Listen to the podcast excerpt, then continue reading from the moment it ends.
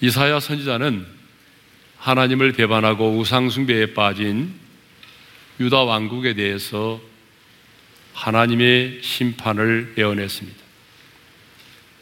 예루살렘이 멸망을 당하고 많은 사람들이 포로로 끌려갈 것임을 예언했습니다. 그런데 그가 예언한 그대로 주전 586년에 바벨론에 의해서 예루살렘이 함락을 당했죠. 예루살렘의 성벽이 무너지고 성전이 불에 타고 지도층을 비롯한 유력한 사람들이 포로로 끌려가게 되었습니다. 그런데 이사야는 유다 왕국의 멸망만 예언한 것이 아니라 유다 왕국의 회복과 번영에 대하여서도 예언을 했습니다. 그래서 이사야 44장부터 66장까지는 유다의 회복과 번영에 대한 말씀을 다루고 있는데 그 회복에 대한 첫 번째 메시지가 바로 위로였습니다. 그래서 하나님은 이사야 선자를 통해서 너희는 이로하라 내 백성을 이로하라고 했습니다. 그러면 하나님의 징계로 70년 동안 바벨론의 포로 생활 가운데 있는 유다 백성들에 대한 하나님의 이로는 무엇이었습니까? 하나님의 이로의 내용은 무엇입니까? 바로 2절 하반절에 있습니다. 함께 읽겠습니다. 그 노역의 때가 끝났고 그 제약이 사함을 받았느니라 그의 모든 죄로 말미암아 여호와의 손에서 벌을 배나 받았느니라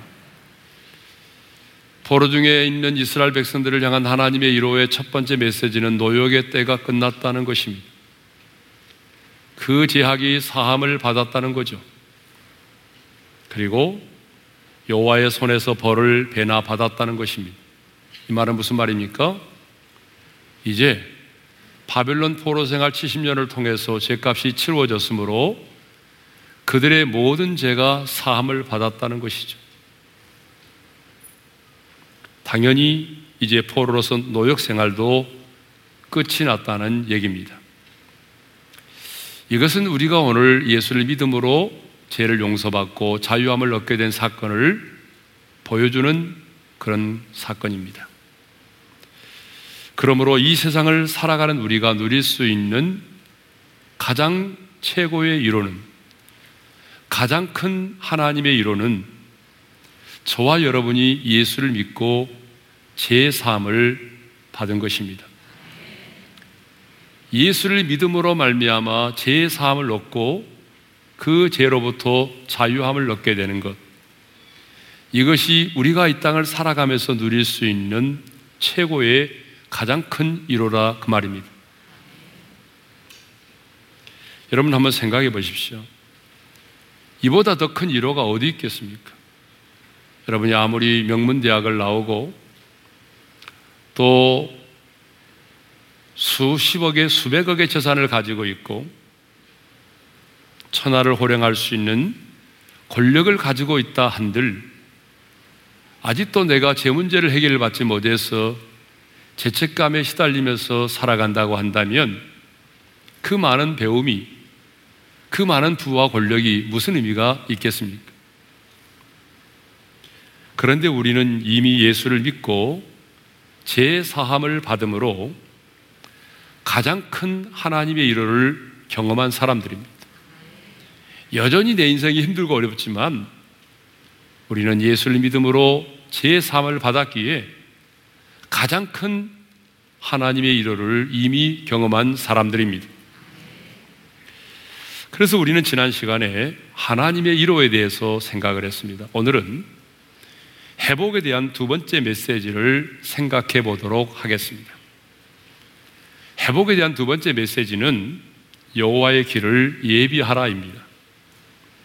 자, 3절의 말씀을 함께 읽겠습니다. 다 같이요. 외치는 자의 소리여 이르되 너희는 광야에서 여호와의 길을 예비하라. 사막에서 우리 하나님의 대로를 평탄하게 하라. 지금 이사야 선지자는 바벨론의 포로로 잡혀온 이스라엘 백성들을 향해서 고국으로 돌아갈 준비를 하라고 외치고 있습니다. 그러면 이사야 선지자가 포로 생활 중에는 백성들을 향하여 외친 내용이 무엇입니까? 바로 여호와의 길을 예비하라. 그리고 하나님의 대로를 평탄하게 하라입니다. 여러분 이상하지 않습니까? 왜 이사야 선지자는 고국으로 돌아갈 것을 이야기하면서 고국으로 돌아갈 준비를 하라고 하면서 여호와의 길을 예비하라. 하나님의 대로를 평탄케 하라. 여러분 이렇게 말했을까요? 그것은 바벨론에 포로된 이스라엘 백성 바벨론에 포로된 백성들이 예루살렘으로 돌아가게 되는데 그것은 포로된 이스라엘 백성들만의 귀한이 아니라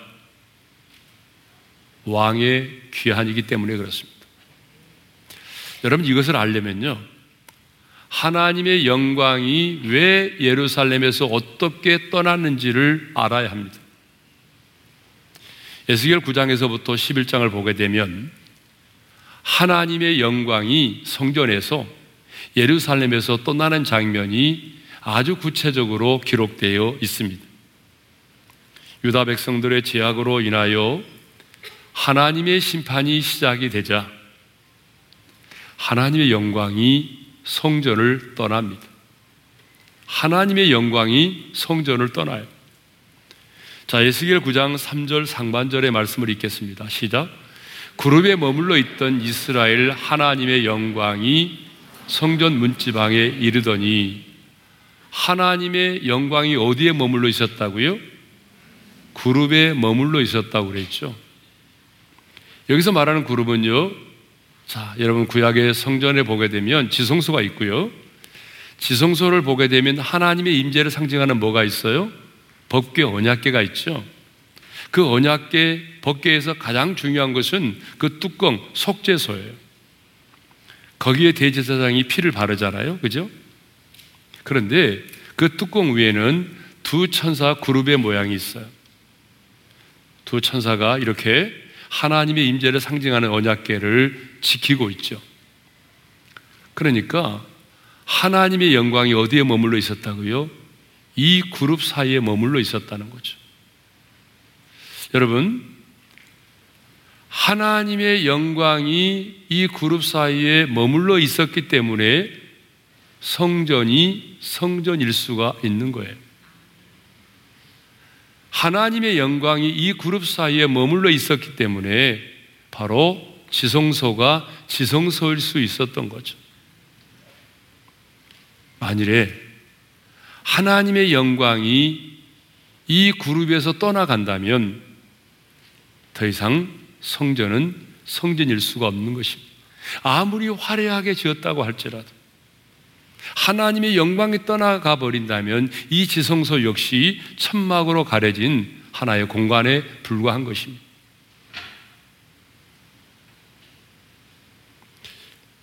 지금도 마찬가지입니다.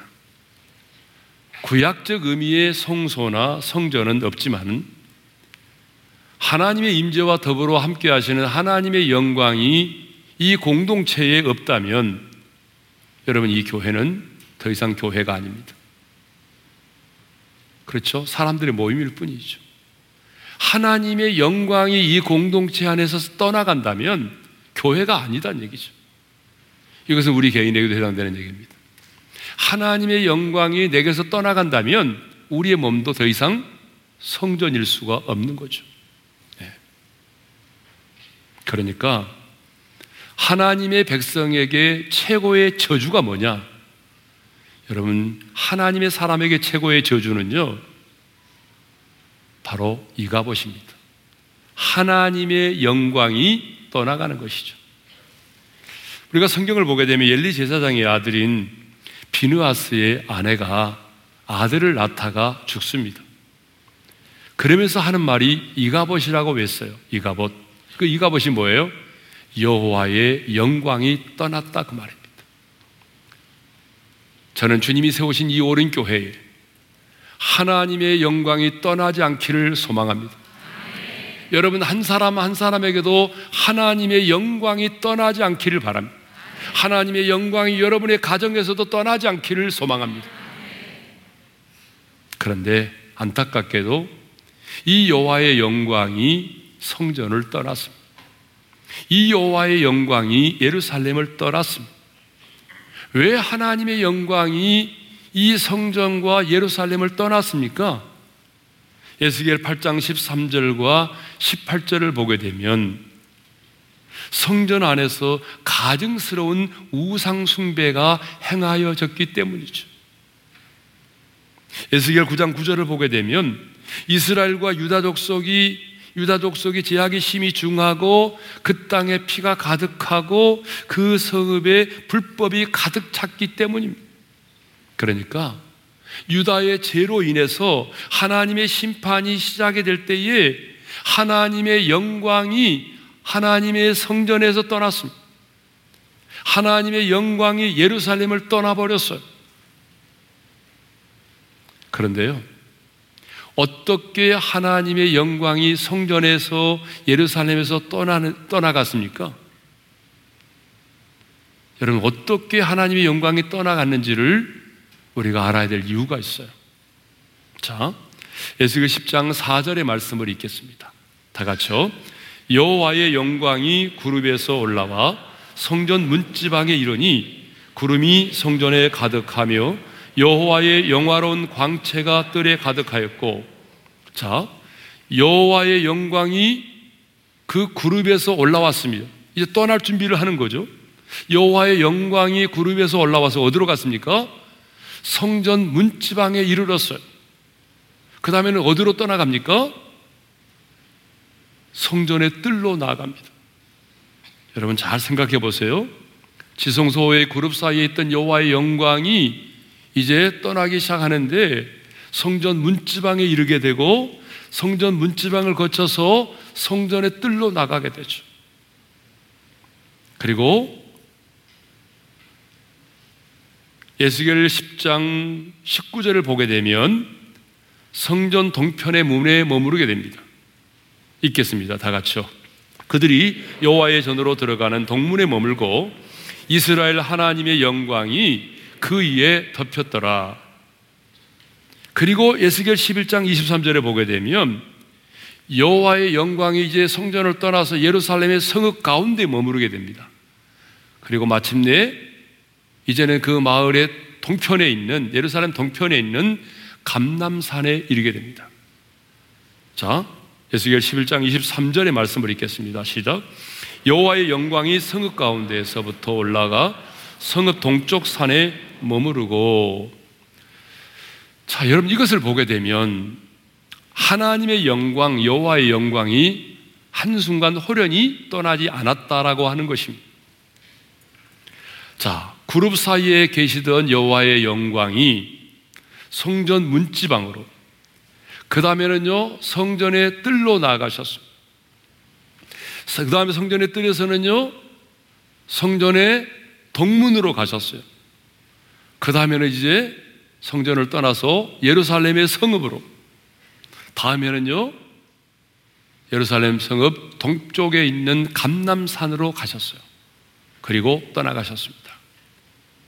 자, 이것을 통해서 우리가 알 수 있는 것은 뭐냐 그러면 하나님은 성전을 예루살렘을 떠나기를 원치 않으셨다는 것입니다. 하나님의 영광에 떠나는 걸 원하지 않으셨어요. 여러분, 얼마나 성전을 떠나기를 원치 않았으면, 예루살렘을 떠나기를 원하지 않았으면, 이렇게 머뭇머뭇거리면서 머무르셨겠습니까? 여러분, 그러지 않아요? 예?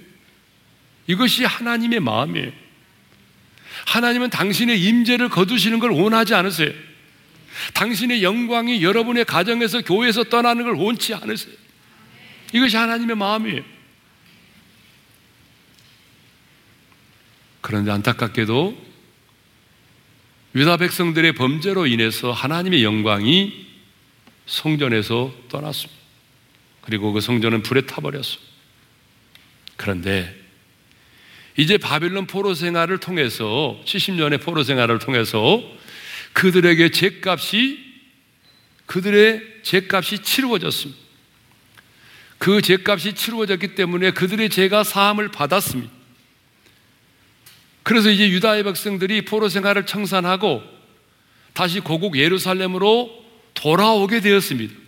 그런데 포로된 이스라엘 백성들만이 다시 돌아오는 것이 아니라 우리 하나님께서도 백성들과 함께 예루살렘으로 돌아오신다는 거예요. 과거에 이스라엘 백성들이 430년 동안 예굽에서 종살이를 하다가 그들이 해방이 돼서 가나안 땅으로 돌아올 때도 이스라엘 백성들만 돌아온 게 아니잖아요. 그렇죠? 구름 기둥, 불 기둥의 인도를 받으면서 그들이 가나안 땅으로 들어왔잖아요. 마찬가지. 바벨론 포로 생활을 청산하고 유다 백성들이 예루살렘으로 돌아오는데 포로된 백성들만이 돌아오는 것이 아니라 왕 대신 주님도 함께 그들과 함께 예루살렘으로 돌아오신다 그 말입니다. 그래서 이사야 선자는 이렇게 외치는 것입니다. 3절 하반절을 우리도 함께 외쳐 보겠습니다. 다 같이요. 너희는 광야에서 여호와의 길을 예비하라. 사막에서 우리 하나님의 대로를 평탄하게 하라. 왕의 기한이기 때문에 여호와의 길을 예비하라는 거예요. 왕의 기한이기 때문에 하나님의 대로를 평탄하게 하라는 거예요. 공동 번역을 보게 되면 더 분명하게 번역이 되어 있습니다. 공동 번역 우리가 별로 좋아하지 않는데 그래도 한번 읽어보겠습니다. 다 같이요. 여하께서 오신다. 사막의 길을 열어라. 우리의 하나님께서 오신다.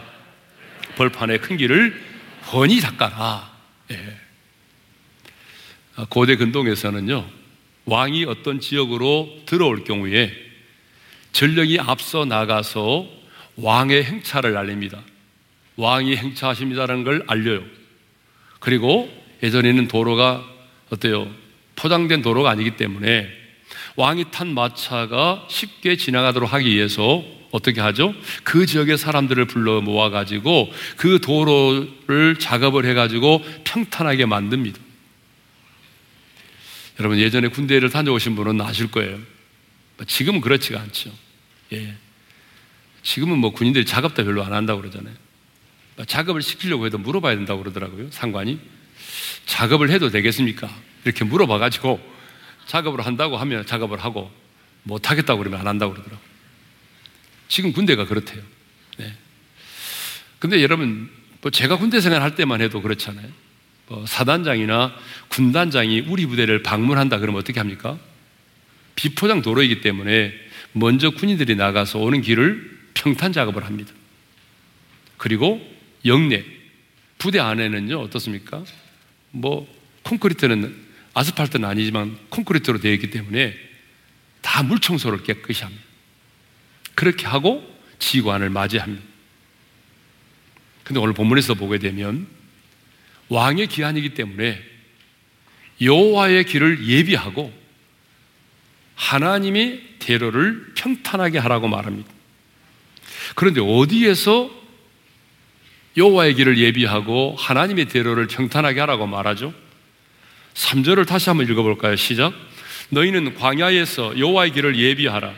사막에서 우리 하나님의 대로를 평탄하게 하라. 어디죠? 광야에서 사막에서입니다. 해방된 백성들이 바벨론에서 예루살렘으로 가려면 돌아오려면 실제로 광야를 거쳐야 됩니다. 사막의 길도 지나야 됩니다. 그러니까 왕을 모시고 돌아가려면 광야의 길을 이어야 되겠죠. 왜냐하면 광야는 길이 없는 곳이니까. 낮은 것을 높이고 높은 것을 깎아내려서 길을 평탄하게 해야 됩니다.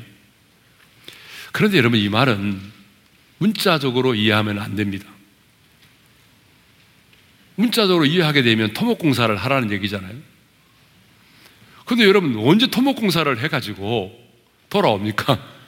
토목공사 하다 죽겠죠. 그러니까 이 말은 실제로 토목공사를 하라는 얘기가 아니에요. 왕의 기한에 대한 준비를 하라. 고국으로 돌아갈 준비를 해야 한다라고 하는 문학적인 표현입니다. 예.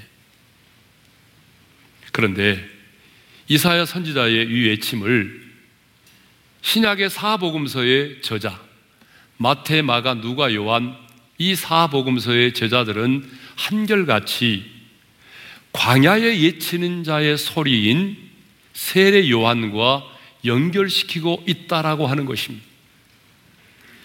우리가 잘 아는 것처럼 세례 요한은 유다 광야에서 광야에 외치는 자의 소리가 돼서 주의 길을 예비하라. 그가 오실 길을 곱게 하라고 외쳤던 사람입니다. 그렇죠? 자, 마태복음 3장 3절의 말씀을 읽겠습니다. 시작. 그는 선지자 이사야를 통하여 말씀하신 자라 일러스되 광야에 외치는 자의 소리가 있어 이르되 너희는 주의 길을 준비하라 그가 오실 길을 곱게 하라 예. 자 신약에 오게 되면 바로 이사야 선지자가 예언한 사람이 바로 누구냐 바로 세례 요한이라고 말하고 있습니다 그러므로 오늘 본문 이사야 40장 이 3절에서 5절은요 광야에서 주의 오실 길을 예비하는 세례 요한과 그 사역을 미리 예언하고 있는 것입니다. 그러면 세례 요한은 어떻게 주의 길을 예비하였습니까? 회개를 외침으로 주의 길을 예비하였습니다. 여러분 세례 요한의 첫 번째 메시지가 뭐예요? 회개하라. 천국이 가까이 왔느니라죠. 예수님이 공생애를 시작하시면서 첫 번째 메시지가 뭐예요? 회개하라. 천국이 가까이 왔느니라. 그러니까 세례 요한의 첫 메시지도 공생애를 시작하시는 우리 예수님의 첫 번째 메시지도 회개하라. 천국이 가까이 왔느니라 했습니다. 세례 요한은 회개의 세례를 베풀므로 주님의 길을 예비하였습니다. 그렇죠? 그래서 세례 요한은 광야처럼 사막처럼 메마른 사람들의 마음을 그리스도를 영접하기에 합당하도록 그들의 마음을 평탄케 하는 일을 했다 그 말이죠. 여러분 누가복음 3장 7절과 8절을 읽겠습니다. 시작. 요한이 세례 받으러 나오는 무리에게 이르되 독사의 자식들아 누가 너희에게 일러 장차올 진노를 피하라 하더냐 그러므로 회개에 합당한 열매를 맺고 속으로 아브라함이 우리 조상이라 말하지 말라 또 세례 요한은 공생애를 시작하시는 예수님에게 세례를 베풀었고 모든 사람들의 시선을 자신이 아닌 예수 그리스도에게로 집중하게 했다는 것입니다. 당시의 세례 요한의 인기는요, 하늘을 찌를 듯 했습니다. 많은 사람들이 세례 요한을 메시아로 착각하고 있었습니다. 그런데 그럼에도 불구하고 세례와는 나는 그분의 신발끈을 풀기도 감당치 감당할 수 없다라고 말하면서 모든 사람의 시선을 자신에게로 집중하게 하는 것이 아니라 예수 그리스도에게로 집중하게 했습니다. 예수님은 2000년 전 세례 요한이 닦아 놓은 이 길을 통해서 메시아로서의 구속 사역을 감당하셨던 것입니다. 그런데 구원받은 우리도 이사야 선지자의 애언처럼 세례 요한처럼 이제 다시 오실 주의 길을 예비하는 삶을 살아야 합니다. 우리 교회 다섯 가지 비전이 있는데 그 중에 두 번째 비전이 뭔지 아세요? 주의 오실 길을 예비하는 교회입니다. 그러니까 우리는 주님의 오실 길을 예비하는 삶을 살아야 돼요. 주의 오실 길을 준비하는 삶을 살아야 된다 그 말이죠. 그러면 주의 오실 길을 예비하는 삶이 뭘까요? 주의 길을 예비하는 삶이 뭐예요?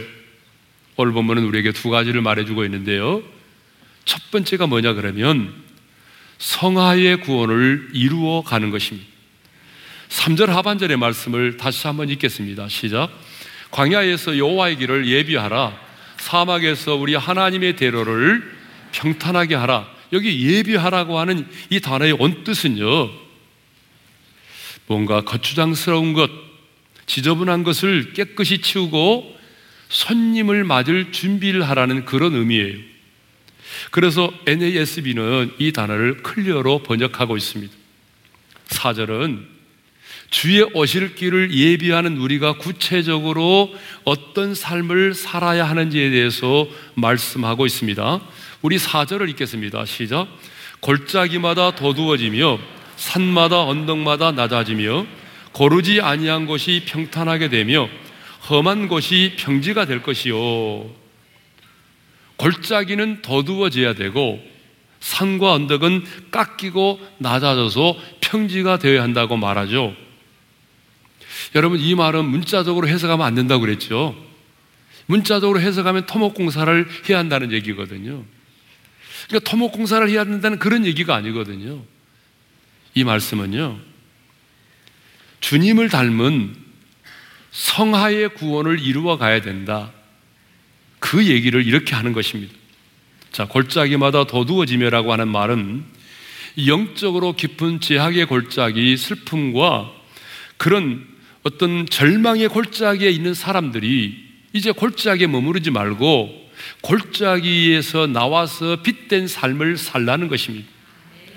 제약의 깊은 골짜기에 머무르지 말고 이제 그 골짜기에 나와서 빛된 삶을 살라 그런 얘기입니다.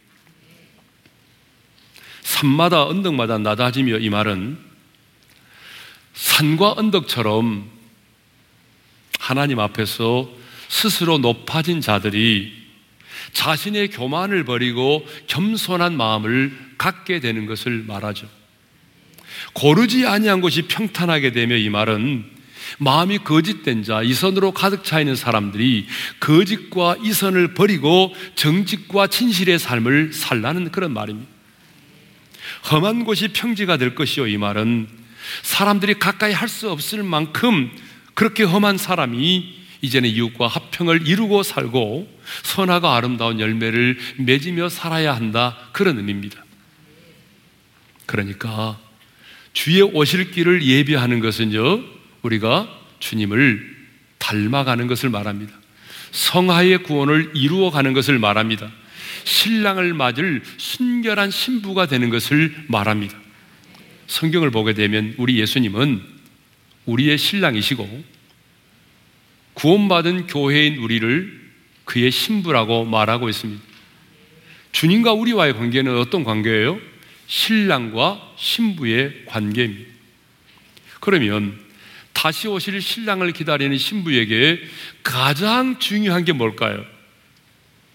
돈일까요? 아니에요. 순결입니다. 순결한 삶입니다. 그러니까 여러분 우리가 신부가 결혼식 하는 날 우리가 이제 드레스를 입는데 주로 어떤 색의 드레스를 입어요? 하얀색, 흰색의 드레스를 입잖아요. 예. 검은색 드레스를 입고 웨딩하는 사람 봤어요? 없잖아요. 여러분, 그 흰색은 순결을 상징하잖아요. 신부된 우리가 신랑 대신 주님을 기다리고 있는데 그 신랑을 사모하며 기다리는 신부에게는 가장 중요한 게 뭐겠어요? 순결한 삶입니다. 신랑이 우리에게 요구하는 게 뭐예요? 돈이 아니잖아요. 순결한 삶을 살라는 거예요. 우상 숭배하지 말고 세상의 유혹에 넘어지지 말고 세상 유혹 속에서도 내가 주의 순결한 신부가 되리라는 그 찬양의 가사처럼 내가 주님을 닮아가는 순결한 삶을 살아가는 것입니다. 그게 바로 뭐예요? 주의 오실 길을 내가 예비하는 것입니다. 주의 오실 길을 예비하는 또 하나의 삶은요, 선교적인 삶을 사는 것입니다. 자, 여러분이 한번 질문을 던져볼까요? 우리 예수님 언제 재림하실 것 같아요? 여러분, 여러 이단들이 뭐 여러 가지 시기를 말하고 뭐 언제라고 말하고 그랬지만 여러분 다 틀린 말이고요. 제가 분명하게 말씀드리겠습니다. 우리 주님이 언제 오시느냐? 자, 여러분 마태복음 24장 14절의 말씀을 읽겠습니다. 다 같이요. 이 천국 복음이 모든 민족에게 증언되기 위하여 온 세상에 전파되리니 그제야 끝이 오리라. 자, 언제 이 세상의 끝이 오죠? 이 천국 복음이 모든 민족에게 증언되기 위하여 온 세상에 전파될 때 그제야 끝이 온다는 거예요. 예? 그리고 그때에 우리 예수님이 재림하신다는 거죠. 그러니까 우리는 그날과 그때를 알 수가 없어요. 아무도 알 수가 없어요. 그날과 그때를 우리가 어떻게 알 수 있어요? 예수님도 이렇게 말씀하셨잖아요. 마태복음 25장 13절입니다. 그런즉 깨어 있으라 너희는 그날과 그때를 알지 못하느니라. 우리는 그날과 그때를 알 수 없습니다. 그러나 분명한 사실은 천국 복음이 모든 민족 온 세상에 전파될 때에 이 세상의 끝이 임한다는 것이에요. 그리고 그때 예수님이 재림하십니다. 그리고 그때 예수님이 재림하시면 죽은 자와 산 자를 심판하십니다. 뿐만 아니라 예수님은 지금 우리 가운데 역사하고 있는 악한 영들도 심판하십니다. 악한 영들을 결박하여 무적응에 던져버리십니다. 그런데 사탄은 이 자기의 종말을 알고 있습니다. 예수님이 재림하시게 되면 자신이 받을 심판을 알고 있어요. 그래서 사탄이 하는 짓이 뭔지 알아요? 예수님의 재림을 지연시키기 위해서 이 천국 복음이 땅 끝까지 증언되지 증거되지 못하도록 수단과 방법을 가리지 않고 가로막고 있다는 사실. 요한계시록 12장 12절 하반절을 읽겠습니다. 시작. 마귀가 자기의 때가 얼마 남지 않은 줄을 알므로 크게 분내어 너희에게 내려갔습니다. 여러분 마귀가 자기의 종말의 때가 자기의 때가 얼마 남지 않은 줄을 알므로 크게 분내어 너희에게 내려갔다라고 말하고 있죠.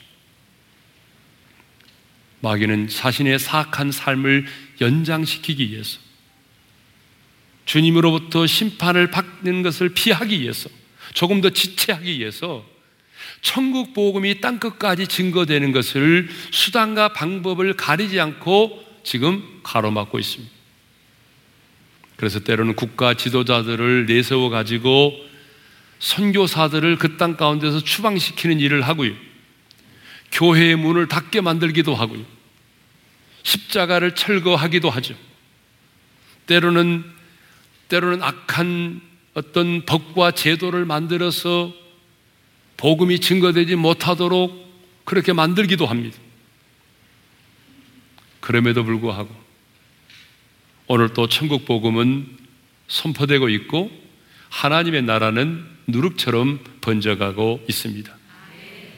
하지만 이 땅에는 아직도 천국 복음을 듣지 못한 사람이 너무나 많습니다.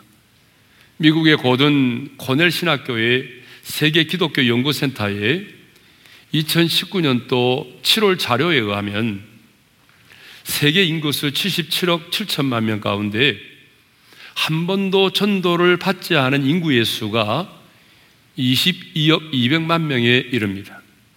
그러니까 미저도 미전도율이 28.3%나 되는 거죠.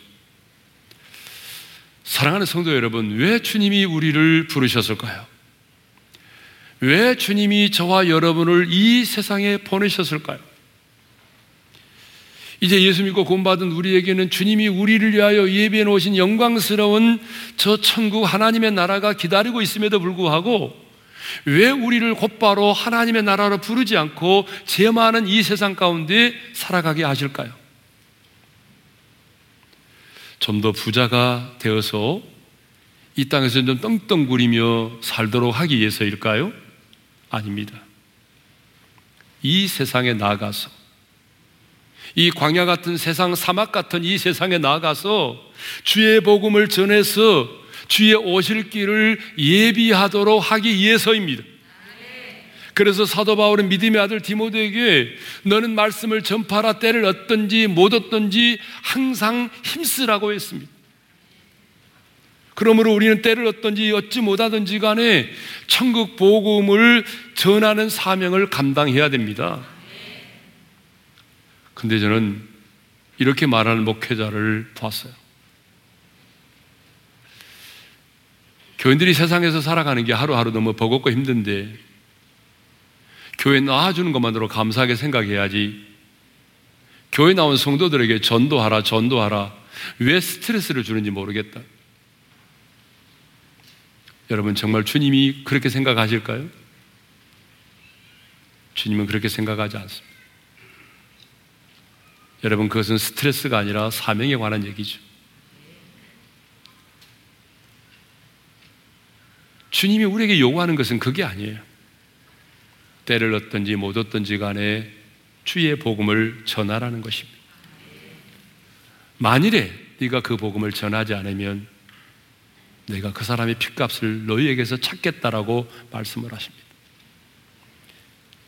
그런데 세상 사람들은 이렇게 말하잖아요. 아니, 오지 말라고 하는데 왜 가려고 그래? 아니, 그 나라에서 오지 말라고 그러잖아. 근데 왜 가려고 그래? 여기에 동조하는 그리스도인들이 있더라고요. 맞아. 오지 말라는데 왜 가려고 그래? 하나님의 사람이 그럴 수 있을까요?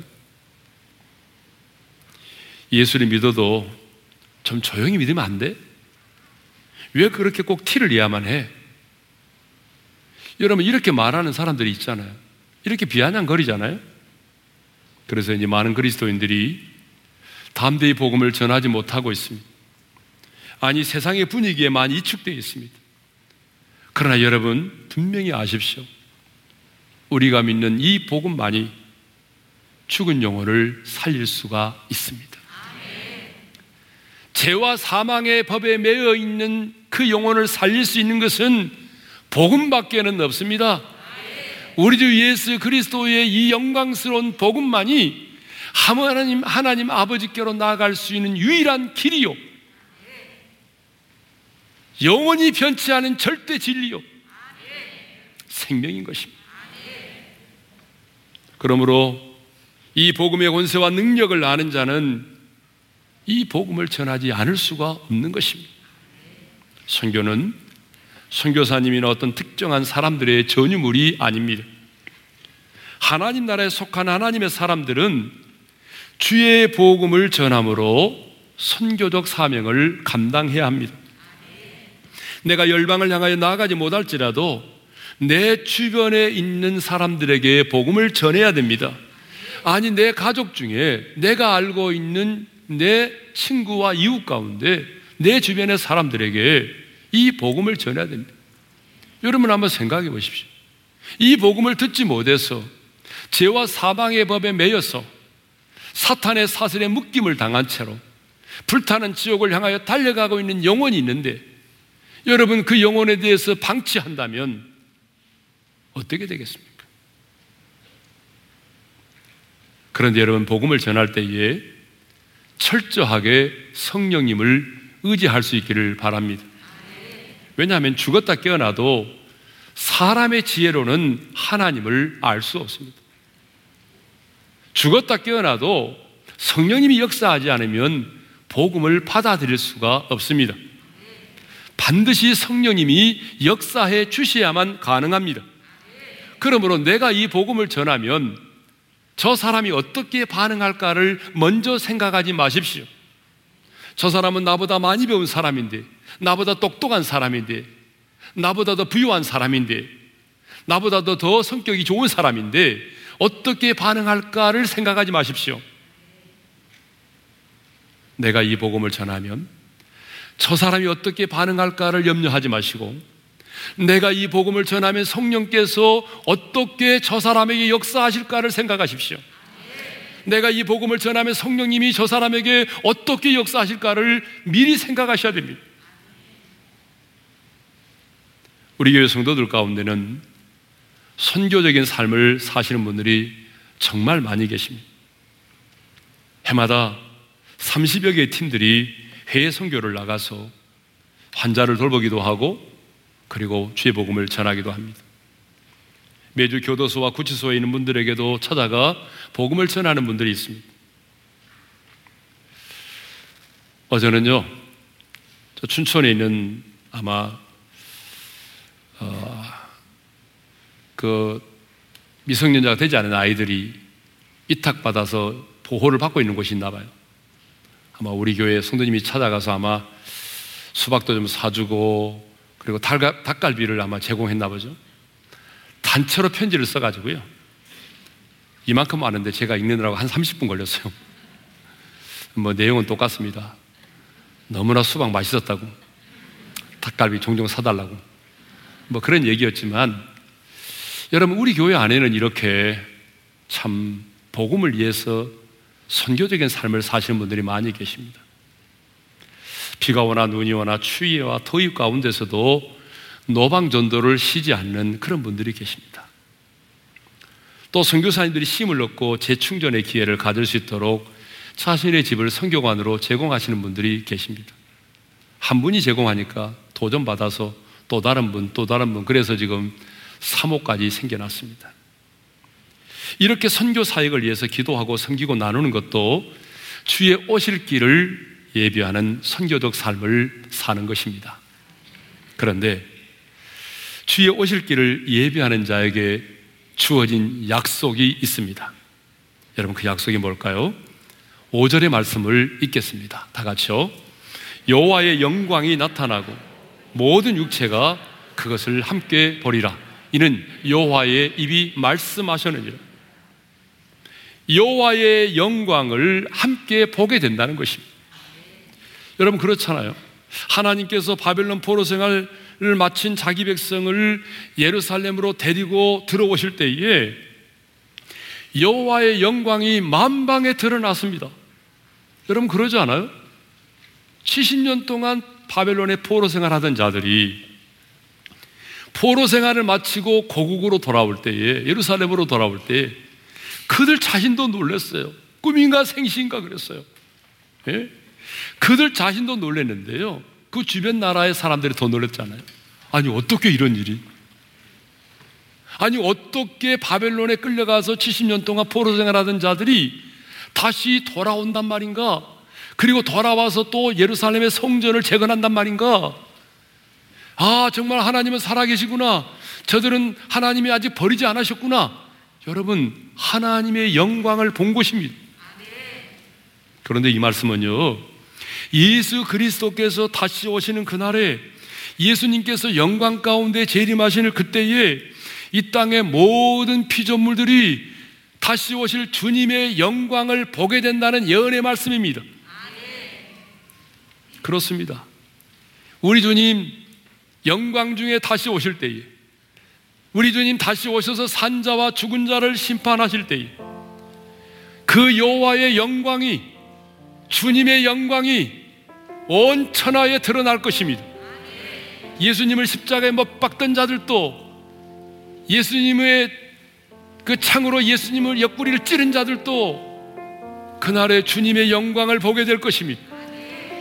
구원받은 저와 여러분 역시 우리 주 예수 그리스도의 영광을 얼굴과 얼굴을 맞대어 보듯이 놀라운 그 주님의 영광을 우리가 보게 될 것입니다.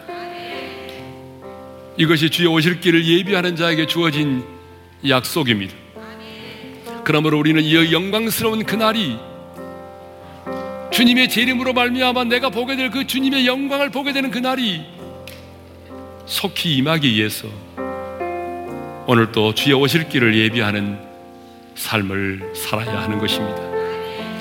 주신 말씀 마음에 새기면서 세상 모든 민족이 구원을 얻기까지 찬양을 함께 드리겠습니다. 세상 모든 민족이 구원을 얻기까지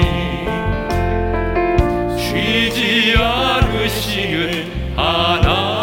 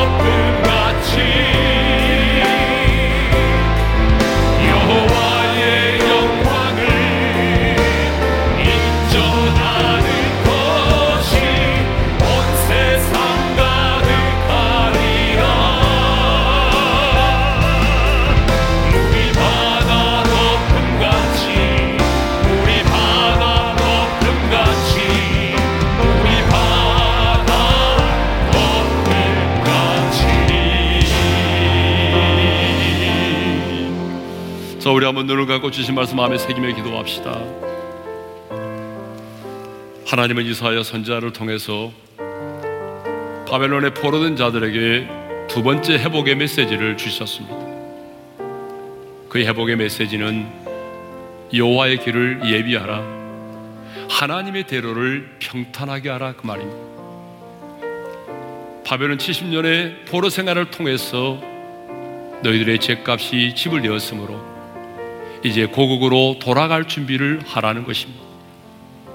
그런데 왜 고국으로 돌아갈 준비를 하라고 하면서 여호와의 길을 예비하라고 하나님의 대로를 평탄하게 하라고 말합니까? 그것은 포로된 이스라엘 백성들만의 기한이 아니라 예루살렘을 떠났던 하나님의 영광이 그들과 함께 다시 돌아오실 것이기 때문입니다. 그런데 사복음서의 저자들은 한결같이 이사야 선지자의 이 예침을 광야에 외치는 자의 소리인 세례 요한과 연결시키고 있다는 것입니다. 이제 우리는 이 선지자의 외침처럼 세례 요한처럼 주의 오실 길을 예비하는 삶을 살아야 됩니다. 왜 주님이 우리를 부르셨습니까? 왜 주님이 우리를 세상에 보내십니까? 더 좋은 영광스러운 천국이 기다리고 있지만 왜 우리를 이 땅 가운데 살아가게 하십니까? 그 이유는 주의 오실 길을 예비하도록 하기 위해서입니다. 주의 오실 길을 예비하는 삶은 첫째로 순결한 삶을 사는 것입니다.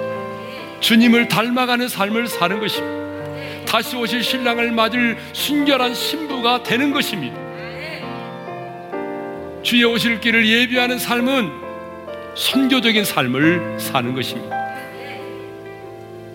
이렇게 우리가 순결한 삶과 선교적인 삶을 살아가게 되면 주의 오실 길을 예비하는 자에게는 약속이 주어져 있는데 그것은 주님의 영광을 보게 된다는 것입니다. 다시 오실 주의 영광을 얼굴과 얼굴을 맞대듯이 보게 된다는 것입니다. 우리는 그날을 바라보면서 주의 오실 길을 예비해야 됩니다. 마스크를 쓰고 있기 때문에 크게 부르짖어 기도하지 않지만 우리 작은 목소리로 주여 내가 이제 주의 오실 길을 예비하는 삶을 살겠습니다. 순결한 신부의 삶을 살게 도와주십시오. 선교적인 삶을 살게 도와주십시오. 그래서 그날에 주의 영광을 보게 하여 주옵소서. 기도하겠습니다. 하나님 아버지 감사합니다. 오늘도 우리에게 귀한 말씀을 주셔서 감사합니다. 사랑하는 우리 어린애 성도들, 이제 이 세상에 남은 때를 주의 오실 길을 예비하는 삶을 살게 도와주십시오. 다시 오실 주의 길을 예비하는 것은 내가 바로 순결한 삶을 사는 것입니다. 주님을 닮아가는 성화의 삶을 사는 것입니다. 어제보다는 오늘 더 거룩해지게 도와주시고 다시 오실 그 주님을 사모하는 마음으로 순결한 신부로 단장되게 도와주옵소서. 주님, 내가 선교적인 삶을 살기를 원합니다. 때를 얻든지 못 얻든지 주의 복음을 전하게 하시고 선교사님들을 위하여 기도하게 하시고 선교사님들의 사역을 후원하게 도와주셔서 하나님, 우리가 주의 오실 길을 예비하는 선교적인 삶을 꼭 살게 도와주시고 주의 오실 길을 예배하는 자에게 약속된 이 놀라운 하나님의 영광을 보게 하여 주옵소서. 이제는 우리 주 예수 그리스도의 은혜와 하나님 아버지의 영원한 그 사랑하심과 성령님의 감동 감화 교통하심이 순결한 삶과 선교적인 삶을 통해서 주의 오실 길을 예비함으로 우리 주님 다시 오시는 그날 그 영광을 보기를 원하고 그 영광에 참여하기를 소망하는 모든 성도들 위해 이제로부터 영원토록 함께 하시기를 축원하옵나이다. 아멘.